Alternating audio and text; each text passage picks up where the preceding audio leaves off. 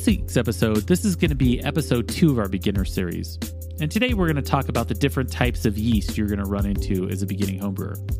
I also invited a, a beginning homebrewer from the My Adventures in Homebrewing podcast. I invited Dan Matthews onto the podcast, and he's going to sit in and ask questions about how a beginning homebrewer should approach yeast on Homebrewing DIY.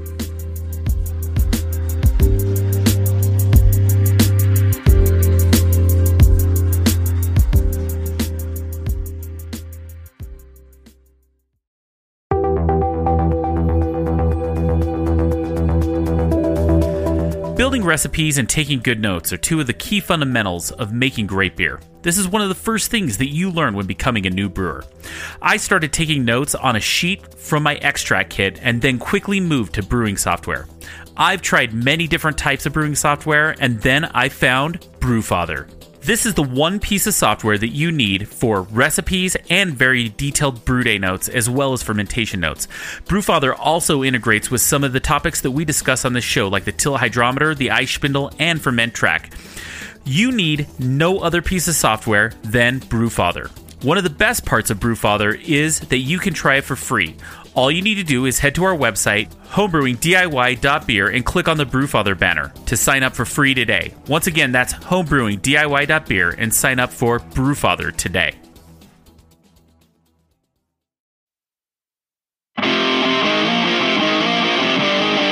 Keeping a clean brewery is the key to making great beer that doesn't get contaminated. Do you use a glass or plastic carboy for your fermentation? Did you know that getting your carboy clean can be tough, especially removing the krausen ring? Even with traditional carboy cleaning tools, it can take a lot of time and not get your carboy completely clean.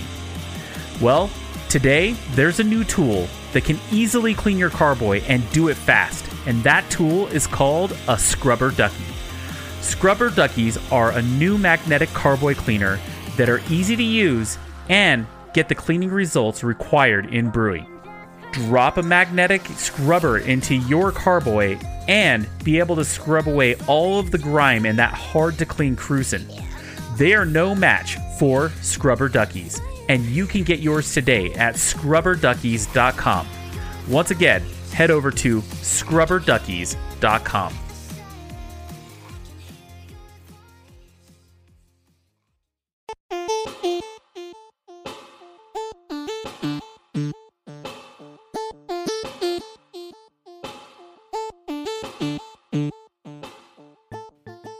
welcome back to Homebrewing DIY, the podcast that takes on the do it yourself aspect of homebrewing. Gadgets, contraptions, and parts, this podcast covers it all. On today's show, we're going to be looking at the second episode in our beginner series, and we're going to talk about the different ways you should approach yeast as a, as a beginner. We also have the My Adventures in Homebrewing podcast host, Dan Matthews, all the way from our, Ontario, Canada, and he is going to join us on today's discussion and discuss the ways a beginner should approach yeast. It's going to be a pretty fun show. And I also even talk about a bit of a DIY project that is great for a beginner, and that is building your own yeast stir plate. So stick around. But first, I'd like to thank our patrons over at patreon.com head over to patreon.com forward slash homebrewing DIY and give it any amount. It's your support week after week that keeps this show coming.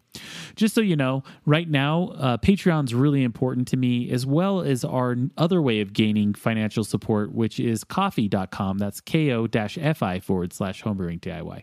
I currently have a goal where I am trying to actually purchase a new mixer for the show where I think that it was going to really improve the overall sound of the show.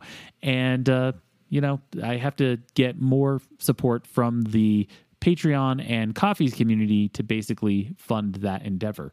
Uh, the goal on that is about $600. So we're getting there. I'm about a third of the way there just based on the, the donations, ad revenue, and all of that that is coming in to the show. So thank you very much for your support. And these are the kind of things that that support buys directly. So once again, thank you. Another way to support the show is to use Ko-fi, which is a one time contribution. So that's ko fi.com forward slash homebrewing DIY. And you can go over there and buy me a beer. And it's a pretty seamless experience. But, uh, you know, once again, thank you very much for all of your supporters who have given over at Ko-fi. Another way to support the show is to write us a review on podchaser.com or Apple Podcasts. If you're listening to this show right now on Apple, all you got to do is scroll down to the bottom and hit us with a five star review. It helps others find the show, and we get really, really great feedback. And that feedback has actually made direct contributions to the improvement of the show. So, always love to hear feedback from all of our listeners.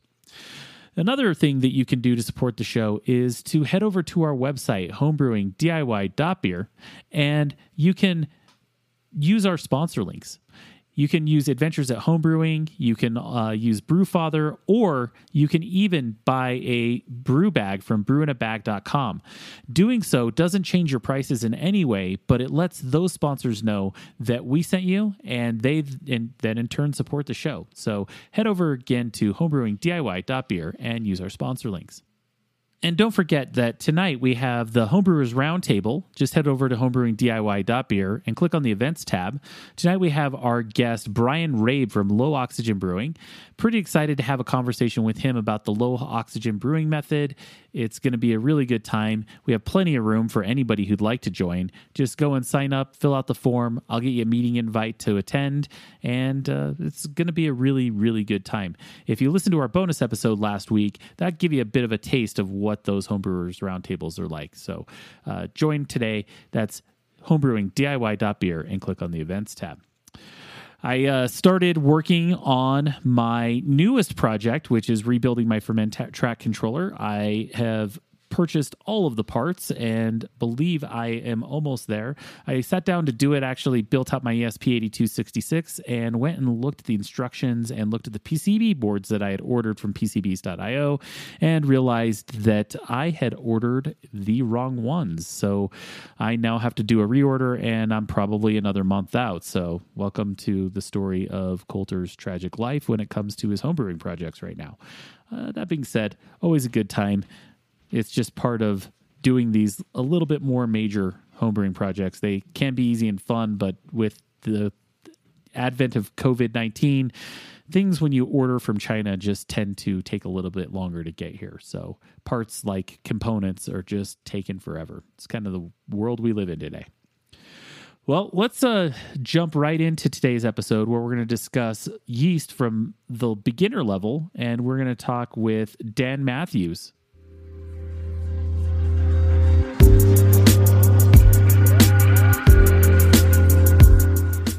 I'd like to welcome Dan Matthews. Uh, he's the host of My Adventures in Homebrewing podcast. It's a new podcast out on Anchor and all of the other podcast sites. Uh, welcome, Dan. How are you? Good, Coulter. Thanks for having me on. Excellent. Well, thank you for coming on the show. And I'm excited to talk to you today about just the general fundamentals of yeast. This is part of my home brewing for beginner series. Uh, think of this as if you listened to our episode last week, this is going to be another step in that episode set. I think I'm going to end up doing about five or six of these episodes, and then we'll end up putting them all together in a little beginner series so that if uh, somebody comes in and wants to learn how to homebrew, you could actually just send them a link to this set of podcasts and it would have a lot of the basics they would need to do. So, Dan, thanks for hopping on to talk to us about yeast today. Oh, it's my pleasure. Thanks for having me. This, uh, I'm relatively new to the game after being out of it for I don't know how long, and so um, yeah, this is gonna be a lot of fun. Why Why don't we start off with that? Uh, tell us a, just a quick bit about maybe your brewing history, and then how you ended up starting your podcast and why. Okay, so um, let's see this is going to go back in the way back machine here. Uh, so going back almost 20, hate to say this, but almost 20 years. Uh, my wife actually, when we were first married, bought me my first homebrew kit. And you know those kits where you got the plastic bucket and the uh, carboy, the spoon, and there was a floating thermometer and your hydrometer and all that, right? So my wife got me that plus um, a. Um, the liquid malt extract that comes in a can. So yeah, that's how I got started. I tried making a couple batches that way. Uh, did it make beer? Yeah, absolutely. Was it any good? Uh, that's up to interpretation. Um, mainly mine, and I was just not happy with it, uh, mainly because it didn't have a proper seal on it. I was using saran wrap go over the top and a piece of bungee cord to hold that in place, trying to keep my dog out, trying to keep my toddler out, and it was just like, oh, it was a whole lot of wrong, and I gave up. So then, come forward, uh, twenty odd years later, um, I was getting ready to retire out of the the Canadian military and once I did, I really wasn't sure what I was going to be doing. And I was, I am a beer lover. I've been to a lot of places through deployments and things like that, and I've tried a lot of different beers. And I found this really cool part time job working at a brand new craft brewery about five minutes from where I live here in Ottawa, Ontario, called Stray Dog Brewing Company. And the guys that were starting it up uh, we're homebrewers with our local homebrew club, the Mob, here in Ottawa, and I just kind of volunteered my time at the at the start, uh, just to help come actually help build the brewery because basically the, the tanks and all that when I met the guys hadn't even been placed yet. So I got a phone call one day, said, "Hey Dan, the tanks are showing up. We want to help us place them." Yeah, sure, why not? Get another phone call down the way. Hey, Dan, we're cleaning the tanks tonight to get everything ready to be hooked up. You want to help clean them? Sure, why not? And it just progressed from there. Uh, so, about two years into being at Stray Dog, um, I got the itch to want to to brew again, but I knew I didn't want to do it with the malt extract in a can. So my boss Justin, who's our brewmaster, I, eh, I just started picking his brain about all grain brewing.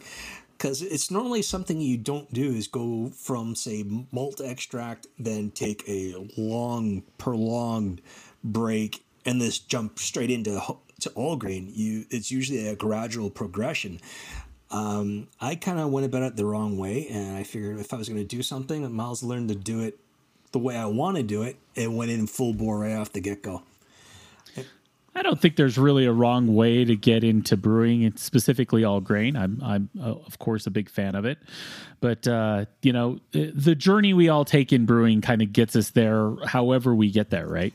Absolutely, absolutely. Um, so once I got that done, um, yeah, I just started wanting to experiment with different beers. My first beer I did was a, a Bass clone, and I really enjoy English beers and German beers and things like that. And Bass, I remember growing up being, once I was allowed to drink here in Canada, uh, uh, I remember Bass being one of those beers I really enjoyed. So I wanted to reproduce it. And so my first two beers were one was the Bass clone, which uh, got a really a lot of nasty esters in it, mainly because uh, I really didn't know couldn't remember and I really didn't know a whole lot about temperature control and what temperature does to yeast. And then my next beer I did, I was a little more cautious with it, and I made a, believe it or not, a blueberry cream ale, which actually did quite well at a uh, homebrew competition. That that's awesome. And uh, how many batches are you in right now? Uh, since I started, so I think I'm about fifteen or sixteen batches in. Perfect. So, right now, what we're going to talk about today is a beginner's guide to yeast. And I think the approach here is, you know, Dan, I would say that uh, 15 or 16 batches in, it would be still considered, you know, hey, I'm I'm still learning how to brew. Yes, you're an all grain brewer, yes. but there's still, you know, the the the level of consistency that you're trying to get to is something where uh, that is where you are, right? It's not just, hey, I want to make beer. I want to make good beer and I want to make good beer every time I make beer. Is it, would you say that's kind of your main goal right now? That is my main goal. Um, there are some recipes that I have, like I have a really good pale ale, which is like a one hop pale ale. And the last time I made it, it was great. I did it with Amarillo, and it was like by far one of the best beers I've ever made. And now I did the same beer again, but I changed it with Northern Brewer. It has a really nice easy taste at the beginning, and then at the back end, and you get a full kick in the teeth of pine. So I'm still trying to figure out where I went wrong with that one. It's drinkable, it's enjoyable, but if you're not ready for that aftertaste, it's going to catch you by surprise.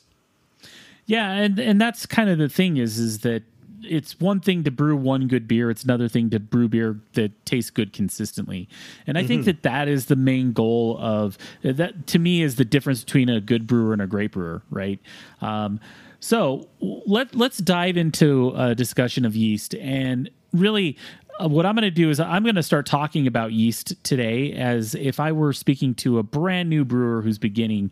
And Dan, if, if there's something that you want to ask or if there's something that you would like to include into that, please jump in and we'll have this discussion about uh, beginning and yeast. But basically, let, us talk back to uh, last week's episode. If you were listening to the podcast, we we talked about just hey, we're going to go through brewing your first extract kit and what that process looks like. I actually sat down and, and knocked out how what that whole process looks like, and it took me about an hour to get through all of that. Holy crap! And yeah, and now what we're going to talk about today is a bit about what the process looks like when it comes to choosing the right yeast for your beers. Because now, let's say you're five or six extract batches in. Uh, maybe you've uh, gone extract and you've decided that you're going to go brew in a bag and you're already doing all grain. Yeast is just a component of the brewing process and there's a lot of different kinds of yeast.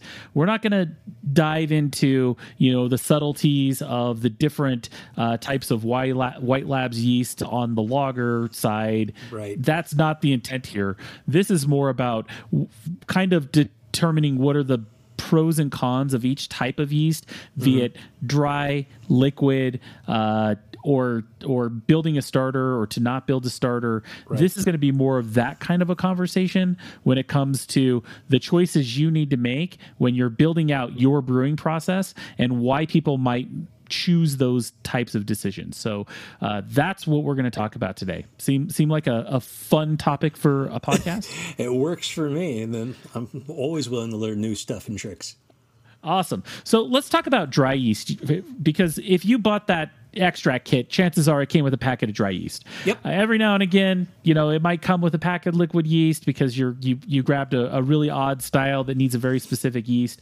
But chances are, uh, at least for most homebrew beginner kits. Let's say you you bought a, a, pale ale kit. Chances are you got a pack of fermentis us05 i would say that's probably the most common dry yeast out there. Would you agree with that? I would totally agree with that. So5 is a beast when it wants to be.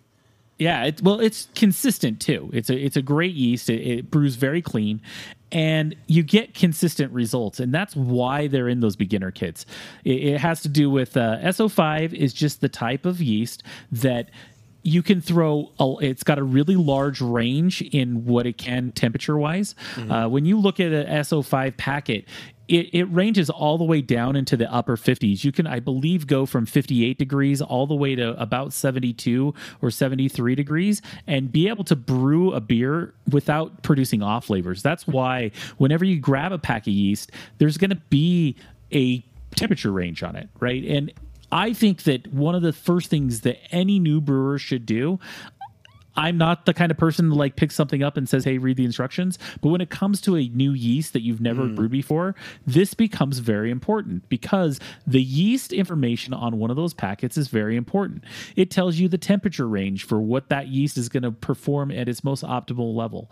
You also want to check the date on the yeast. Um, if you have a really old packet of even dry yeast, it's not going to perform as well as a brand new fresh pack. And so, also, if you're at the homebrew store and you're looking for a package of yeast yeast, always try to get the freshest you can. Fresh yeast is always going to perform way better than any, you know, even though, yes, it, it might have a six month timeline, a package of yeast that's only a month old is still going to perform better than a package of yeast that's four months old. It's just the way it works. Over time, yeast dies. It's just, it's not yeah, in a state. I always yeah, thought SO5 needed to be fermented between 60 and 65, and at the high end would be 70. Yeah, I, I I believe that it's actually around 72 is actually what the package says, but I may be wrong by a degree or two. I don't actually have a package of SO5 sitting in front of me, but it is it, it is does have a pretty high upper range. Okay. It does perform its best around 65 would be my guess. But the cool thing is is that the range on SO5 is so big that it's going to actually the reason it's on that package it's going to perform well at any of those temperatures, right? Um, the thing is is that if you perf- if you do ferment it at a lower temperature, it will actually ferment slower. So, for example, uh, the te- yeast is going to be directly driven by temperature in the way that it actually ferments. So, you know, a, a beer that ferments at 70 degrees is actually going to ferment through the sugar quicker than a beer that is going to ferment at 65. But the problem is when you get into the higher temperature range of a yeast is that what, a couple of things happen. When yeast when when you're actually fermenting the beer and the fermentation process actually creates heat. And so mm-hmm. you may be sitting it in a room that says 70 degrees, but it may be actually 74 or 75. And so that's why whenever you talk to somebody who's an experienced home brewer, they're like, I actually like to ferment around 65 is because that gives you a buffer. Even though the top range of the yeast is 70, it's going to give you a buffer of temperature to allow for the heat created by fermentation to not mm-hmm. throw any off flavors or fusel alcohols or to actually get the be- beer to get proper fermentation. So that would be one reason why that's the kind of go-to temperature for SO5. Okay. But what, what the reasons that I personally like to list out of why somebody would like to have a dry yeast and why I think dry yeast even today I, I've brew, I've brewed for a very long time now. I still use dry yeast more than I use liquid yeast, and here's why. I'm at a place in my life where you know I can't plan out every brew day like I used to for, you know, hey, I'm going to be able to brew on Tuesday and I'm going to spend three days making a starter before that batch and getting it everything ready and having this full pre-planned thing out. Right now, uh, I have two. To- I have a toddler. I have a, a kid in elementary school. Uh, I work from home. I'm in the middle of a pandemic. I don't know when my next brew day is, and the convenience of dry yeast is really the key for me. And it makes great consistent beer, and I know what I'm going to get when I throw dry yeast into it. So there's a lot to that, and a lot of my most experienced homebrewers. Uh, there's been a frequent guest on my show. If you talk to uh, Ryan Packmeyer, um, he makes nothing but well, he makes all kinds of beer, but I would say he's well known for making big beers. But he still uses a lot of dry yeast to make those big beers because of the consistency you can get out of it. So I was when- listening to your podcast and I heard you talking to to uh, Ryan about uh, his big beers and all that. Um, with your yeasts and all that, heat have a definite, sometimes either a good or a bad effect on how they how they work and how they ferment and everything else. And I know that I th- if I'm if I'm remembering this right, is that um, if it gets too hot or whatever else, it'll start to give off off flavors, some nasty esters, and possibly some diacetyl at the same time, and which could possibly turn out to being a bad beer. Am I wrong in thinking that? So diacetyl is actually not something you're going to get from fermenting warm. Uh, diacetyl is actually going to be something that is cleaned up in the yeast later in fermentation. So the idea is after fermentation, they're going your beer is going to clean itself up of diacetyl as part of that process. And that's why they call like uh, lagers, for example, do what's called a diacetyl rest, is because you'll warm the beer up to allow the yeast to cl- kind of clean itself up Okay. So so one of the things that uh, and and I have friends that have issues with this. What they do is they they tend to get impatient with their beer as it's fermenting and they'll test it and they might say that their fermentation's done in three days. But you still want to give a beer a, a bit more time than that and a few days to clean itself up or else you're going to run into that diacetyl. Okay. there's also there's also what's called the diacetyl test uh, which is a, a, a great way to tell if your beer is actually finished which is uh, take a sample of your beer right? Even if it's uh, let's say you're cold crashing a beer, or you have a beer that's uh, that's chilled, or even if it's at, at room temperature, um, take a sample of your beer, throw it in the microwave for 30 seconds, and taste it. And if it tastes like buttered popcorn, it's not ready. So that's a that's a great way. It's Gotcha. a great way to find out if uh, you have diacetyl in your beer. Is uh, just warm it up. Right, it doesn't need to be much warmer than room temperature, but once you throw some heat on it, it will definitely throw off uh, diacetyl if it's there. Okay, sounds good. Yeah, but the other thing is, is that with uh, with fermentation temperature, what you're really pushing for is a couple of things. You a specific yeasts have a certain range. That's why back to you want to read that package. Yeah. you want to read the package because that range is scientifically tested. Saying, "Hey, we know what the range is," and these yeasts that you're going to get from any homebrew store are actually very well thought out yeasts and they're thought out in a way for consistency. And that's done on purpose right? For example there's a lot of kveik yeasts out there right now and there's a lot of yeast out there that are uh, farmhouse yeast that uh, you might get from a farmer in lithuania. Like that's kind of all the rage right now. And if you want to make those type of beers please do. I'm not eh, discouraging you from doing so.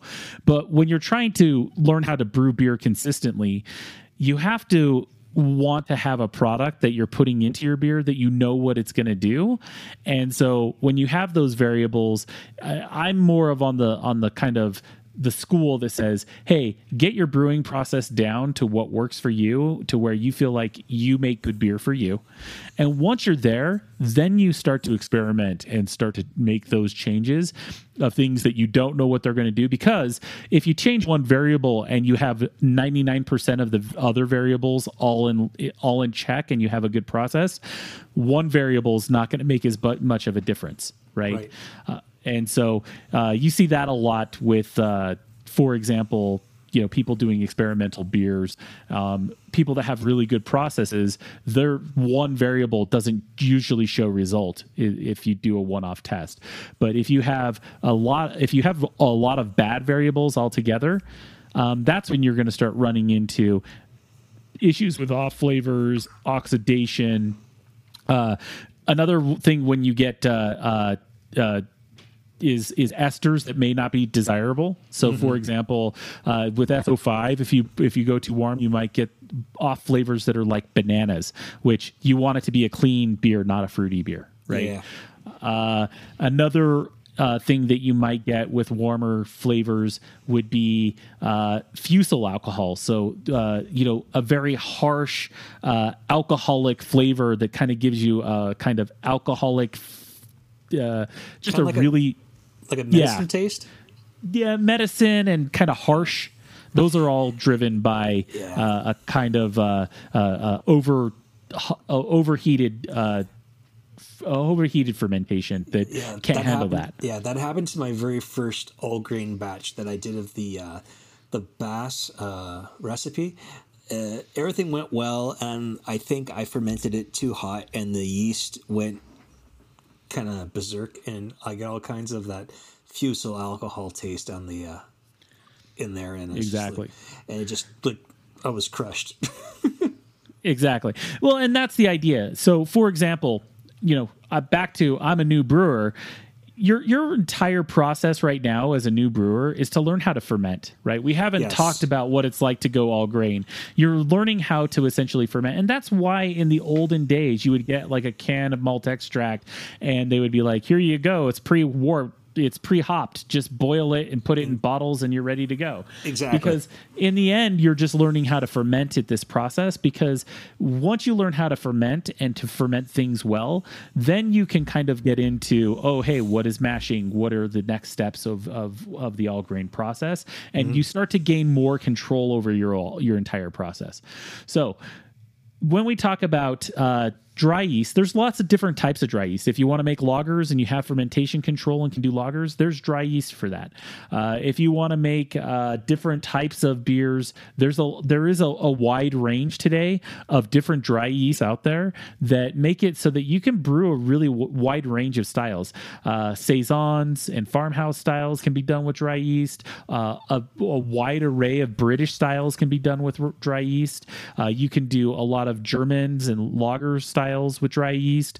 Uh, you're not you're limited if you're getting into really specific styles, but when it comes to being able to pretty much brew any style of beer out there that you're looking for, you're either going to either be able to brew it with dry yeast or you're going to be able to get pretty close to what that would be in reality with dry yeast. So it might still be a shortcut, but it might be able to get you really close.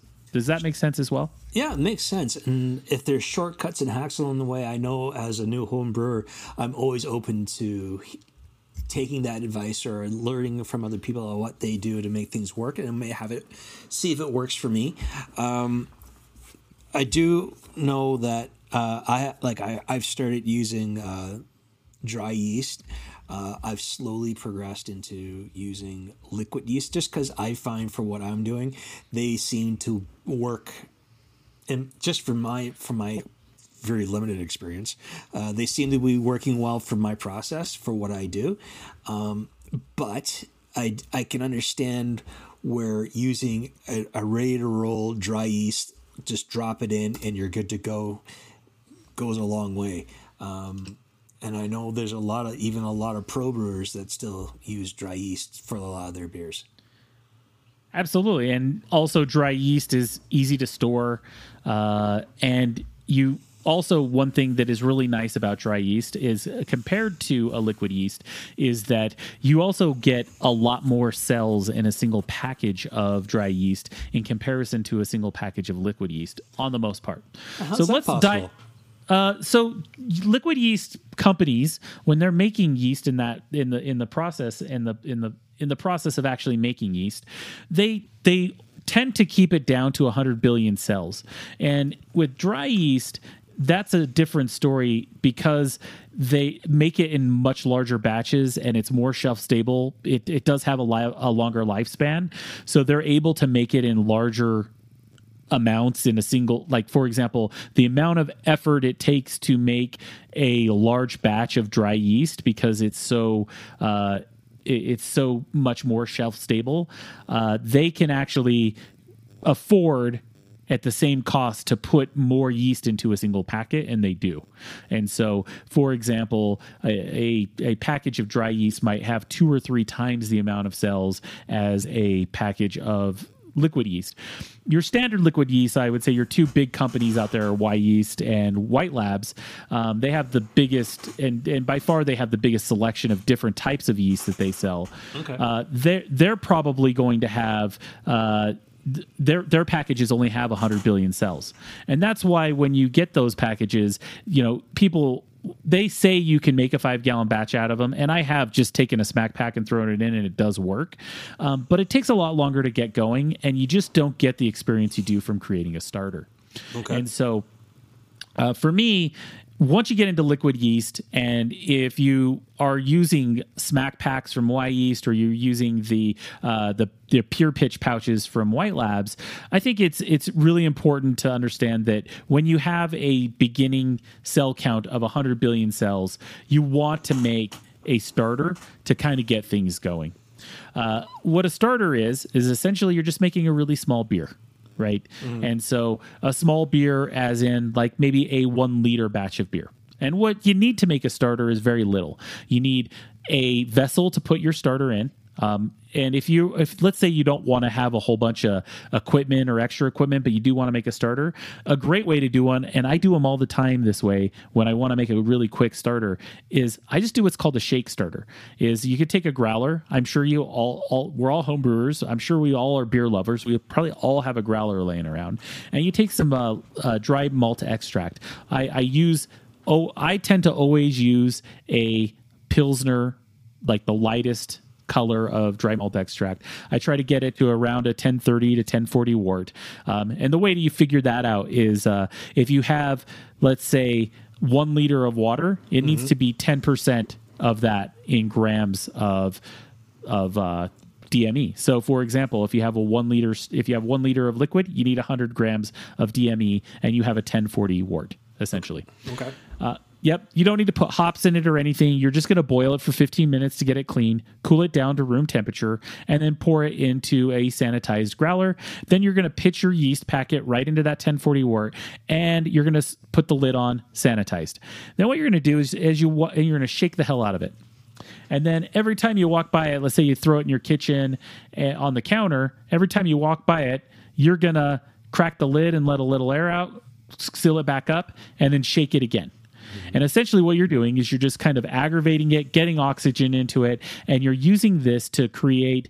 You're you're trying to get the the the starter to build more yeast cells, so that when it is time for you to actually go and pitch your yeast into your freshly made batch of beer you're going to have a, a, larger cell cell count, probably twice as many as you did for that original 100 billion cells. So now you're going to take 200 billion cells and you're going to pour it in. And the other great thing about doing a starter is that that yeast is going to be very viable it's ready to go it's it's already kind of in that building stage. And so you're going to go from the time that you pitch your yeast to the time that you see active fermentation a lot faster than if you just take a smack pack out of the fridge pour it in because it still has to go through that build phase and you're going to have lag. Also you're going to risk the uh, the the yeast getting strained. And if it gets strained it, you have the possibility of it throwing off off flavors because it might be in too high of a of a gravity of wort for the yeast count that you put in because that's okay. also a factor when you're thinking about uh, how many billions of cells am I going to pour in? If right. you're brewing a big beer 1060 or above, you want to have a bigger count of yeast than if you're doing a beer that's only 1040. Couldn't you just throw it in an extra smack pack? Just to get those. You could uh, th- that you could do that, but then you know you're now paying twice the amount of money to have 200 billion right, cells. Right. Uh, an- another option is is there's great companies out there like Imperial Yeast. There's there's a couple local. I mean Colorado, we have local yeast companies here like uh, Inland Island, and for example, and they actually make yeast at the 200 billion cell count, mm-hmm. and I've used the Imperial Yeast smack packs a bunch. Uh, their price is very similar to a White Lab smack pack or a YE snap smack pack. One thing with them is they don't have as wide of a variety of selection, but they do have very high quality yeast. And when you have that 200 billion cell, you can actually skip the starter altogether, just unzip the pack and dump it in. And so for me, uh, they're not a sponsor of this show. I should probably I'm probably the only podcast they don't sponsor. But the idea is that uh, uh, if I were to call them up and say, "Hey," uh, do I need to make a starter? They're going to tell me no and and mean it because every time I've ever used any of their yeast packages, I just pour them in and they are instantaneous. Like within six hours, mm. I'm seeing I I'll be seeing fermentation very quickly. So you know the point I'm trying to make though is that these are some of the processes that you would the things you need to think about when you go to liquid yeast. So why would you go through all that hassle for liquid yeast versus dry yeast? Well, here's why is variety right? So mm-hmm. we're now past the point in your brewing life where you're like, okay, I'm I've made some pale ales, but I really want to make an amazing lager. Uh, I want to make one that is like a, uh, uh, let's say a Munich Helles, right? I have a great Munich Helles recipe, and it calls for the Southern German lager, lager uh, White Labs yeast in it, and it is an amazing beer and I make that beer with that yeast every time. And so every time I make that beer, I make a starter and I go through all the process. But the reason is is that I now have a very specific yeast for a very specific beer.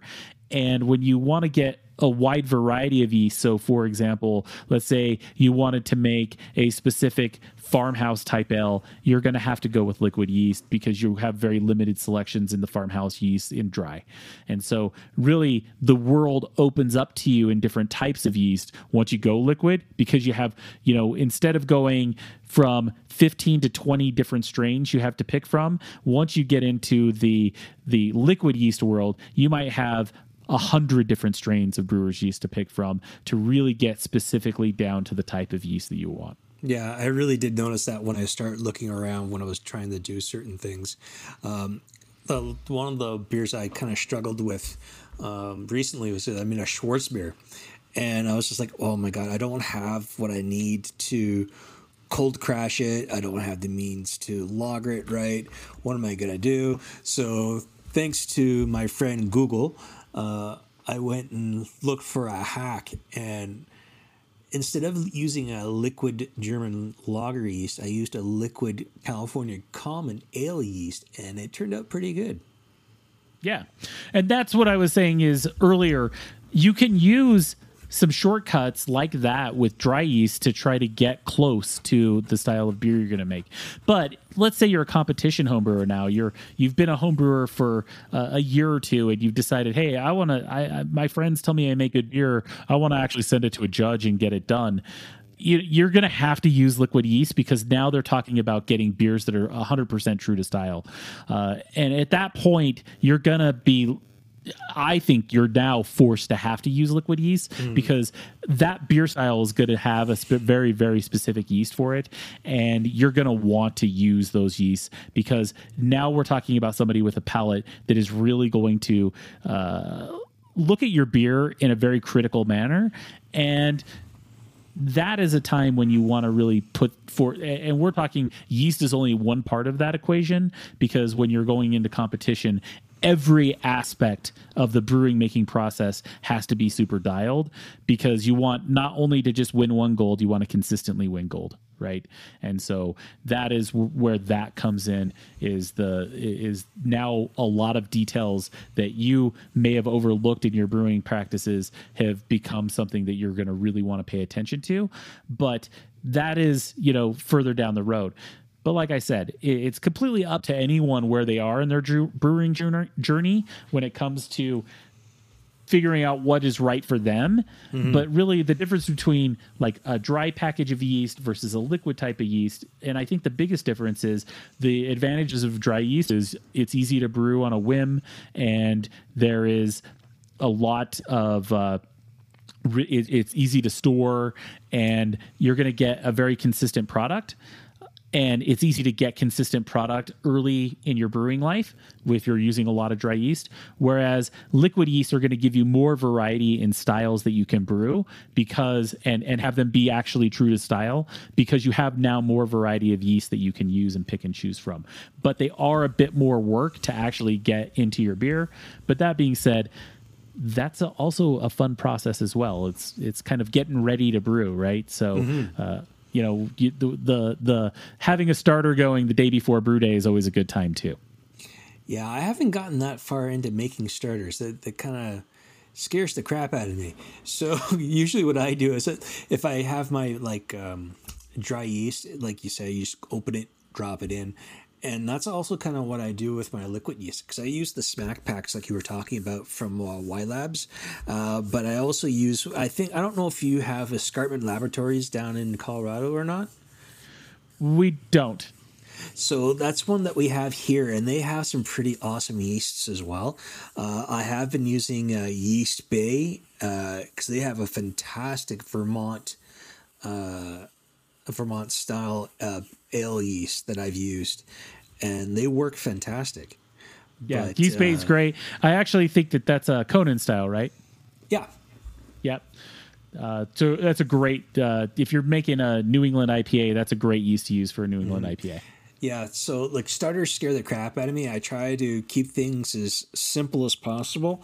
Um, but that's something I really, I guess, I really should look at doing because I read the package uh, for this for the liquid yeast that you get from like say from escarpment uh y uh was it Wyeast or and then white labs and if they tell you to smack it, you smack it, you give it a good shake, then you let it sit while you're outside or wherever you're doing your actual brewing, your mashing, your boiling, and all that.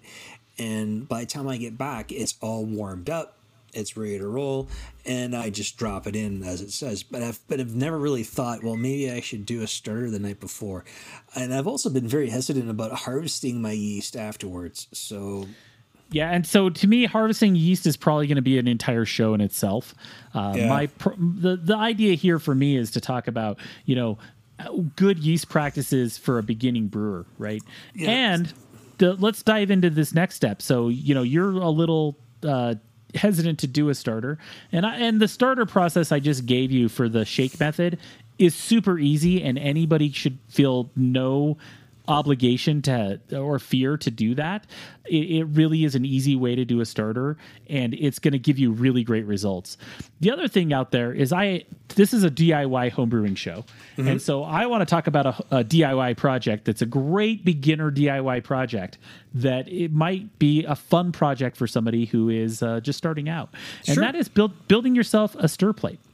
Now, why would you need a stir plate? A stir plate is essentially an automated shake method, right? Okay. So the idea is that you're going to create a bo- and what it is is it's a box with a rotating uh, magnetic bar underneath the it's, it's got a magnetic bar made out of teflon that is inside of your starter and you have magnets that are in a box underneath that that spin around and it basically is a constant stir of your wort and adding oxygen into it constantly to build a super healthy starter so unlike the shake method, you're just kind of adding oxygen to it every time you walk by.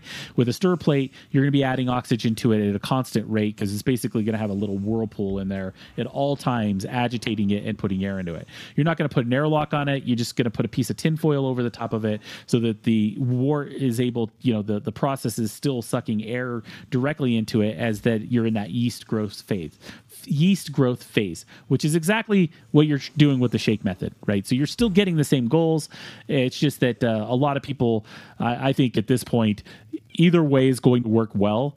But uh, a stir plate is going to give you a a not even that, but something cool to look at. So it's it's a great project to do. so. right. Let, let's talk about what you need to build one. And instead, so you can go down to the homebrew store and you can buy one. I think you can now buy a, a stir plate from anywhere from fifty dollars. When I started, a, a stir plate was about one hundred and fifty dollars, and and basically, what I did is I this was one of my first homebrewing projects. And what I did is I went online and I will send I will actually set up a parts list in the show notes after this. So if you would like to build your own yeast uh, starter stir plate, I will leave links into the show notes on how to build one. But what you're going to do is you can go to Amazon and you're going to buy a 12 uh, a 12 volt uh, computer fan, right? Uh, doesn't matter like the size, just big enough that it would cover the bottom of a growler or a uh, a traditional one's going to have an Erlenmeyer fat flask. And if you want to buy one, you can get a two liter Erlenmeyer flask for about fifteen to twenty dollars shipped to you. Uh, you're going to need a Teflon bar uh, a Teflon bar that is going to basically do the stirring action within that flask, and they're about five dollars, and you buy one on eBay. And then you're going to need some rare earth magnets, some really strong ones. I, I've I've found some really strong small circular ones, some hot glue, and a power supply, a five volt power supply to be able to attach, or a 12 volt power supply to attach that 12 volt fan. Mm-hmm. And so you plug that into the wall, and you're going to need a project box. And essentially, what you're going to do is you're going to take all of these components, and you're basically going to take the project box and some riser screws. And so I will actually put some uh, links to like maybe some of the the screw down hardware. Where and you're basically going to uh, take the fan and place it as close to the top of that project box as you can, and then you're going to wire the fan. You know, so that it has power, uh, you know, positive and negative, so that when you plug it in the wall, the fan spins. And on the top of two blades opposite of each other, you're going to put two magnets. That that's essentially what you're going to do, and you're going to place them as close as you can to the top of the the box with just a little bit of space so that everything has some space to move around, but mm-hmm. it's still very close to the top. So you're going to use what I use is four screws that are flat topped, and I screw them through the top, and mm-hmm. they're long, and then I put the and I and I line them up with the holes of the four corners of the fan, and then I put a couple of nuts in there as risers to get them to just the right level off of the the top of the of the the stir plate. Okay. And then it those magnets are going to be strong enough that when you set the glass down, and that space is going to be able to spin that stir plate, that stir bar, as it's dropped in, so that you have the the right amount of gap there, and it's magnetically driven. And essentially, what you're going to do there is then wire it up, close up the box, and you now have a stir plate. One other piece of equipment you're going to want in there is there there's a a a a small knob in there that you can buy. They're about five dollars. That basically the knob is is an electric. It, it, changes the voltage of the fan, and so it's it, think of it as like a voltage knob that you're going to be able to as you turn it down, it's going to slow the fan down it's going to speed the fan up. And you're going to want to put one of those into this box as well, which is why you want to have a, a project box for this. And so the idea would be you have a project box, you'll have a small knob on the front to adjust the speed of the fan. So you can adjust the speed of, speed of the stir. And and then all of that gets wired up within the box. And then you're able to have your own built fan driven stir plate. That's pretty cool. Yeah. And once you build one of those, you can build it for I would say the total price is about twenty to twenty-five dollars worth of parts, and it would take you about thirty minutes in time to actually build this. Uh, you've now got a a excluding the Erlenmeyer flask, the flask is about 20 bucks itself. But I'm saying for the box itself, you're looking at about 20 to $25.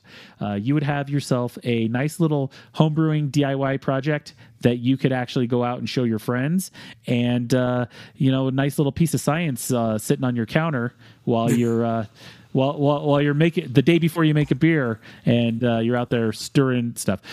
Personally, I haven't used my stir plate in a long time just because uh, right now I do use a lot of dry yeast. And if I don't use dry yeast, I've been using a lot of the Imperial brands, uh, you know, with the 200 billion cells. But Yeah. the idea is that when you uh, do need to make a starter, I bust it out and, uh, and, that that is I my my stir plate's been gro- going strong for about eight years now. That's So- pretty impressive. My, I, I- I'll admit it. I am the least handy guy out there. Uh, if you want something broken, yeah, absolutely, I'm your guy. If you want me to build something, stand back because, yeah, not a good thing.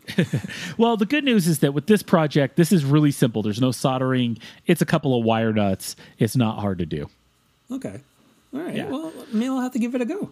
Yeah. and So if you're listening to the show and uh, you you're you want to have more information on building your own stir plate, just scroll down to the bottom. I'll have a list of uh, instructions on how to build your own and uh, and a list of parts that you could order to do so. And uh, you know, other than that, Dan, I I, I think that uh, would you you have any other questions you have about uh, uh, yeast out there? So, I guess my question would be: Is when you, because I've listened to your podcast and I listened to how you were, you and your neighbor were uh, going or describing how you were building your recipes. Do you consider the style or the type of beer when it comes to uh, choosing your yeast?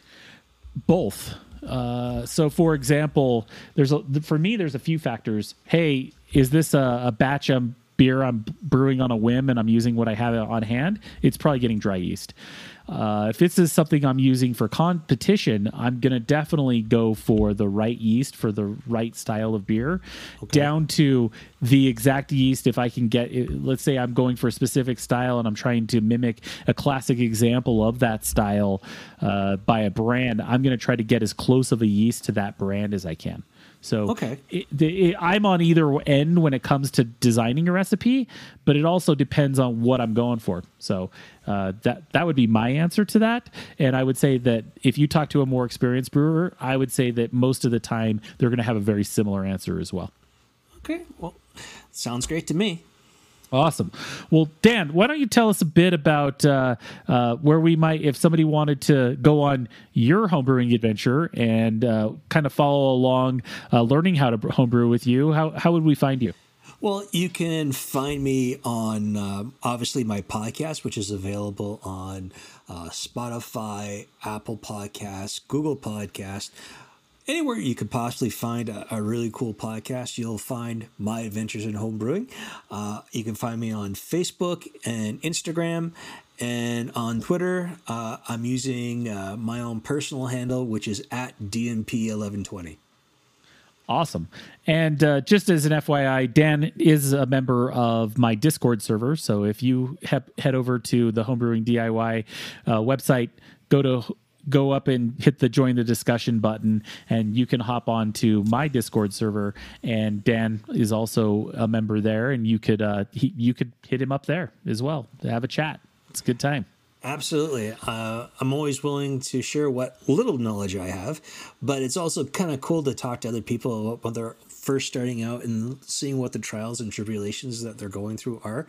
Trust me, I've had a lot of bumps in the road from clogged pumps to uh, almost electrocuting myself, but it's uh, it's been an interesting road. I've been lucky. I haven't almost electrocuted myself yet. Uh, there but, you go. You know, you know, when I go electric, uh, that's when it's going to happen, right? Yeah. Well, you know, it was my stupid fault for dropping uh, some liquid down on the ground and cords being where they were, and it wasn't good planning on my part. did you? Did you? Did you? Are your are your lines at least uh, GFI? Yes, they're GF. Everything's GFI, uh, ah, and you're also, fine. Oh yeah, I'm fine. but also the the power bar I had was also surge protected. So as soon as like the few droplets of water hit it, it would zzz, the uh, it circuit, flipped. It flipped. The the circuit breaker in the house flipped. My wife's going, "What the hell did you just do?" And I'm like, "I'm making beer." and that circuit, hey, one day I'll tell you the story about how when I was making beer, I flooded my basement. So it could always Ooh. be worse. Ooh. I haven't done that one yet. I still haven't been forgiven by my wife on that one. So, uh, well, Dan, thank you so much for coming on the show this week. I'd love to, you know, obviously, if you have a subject you want to talk about later and and want to come back on the show, we'd love to have you back. And uh, you know, thank you for being on the show. Awesome. Well, thank you very much for having me. It's been it's greatly appreciated. I've learned a lot. And uh, yeah, I'll, I'd be more than happy to come back on the show if I have any more questions. And drop me a line over at my podcast, and I'll do what I can to help you out too.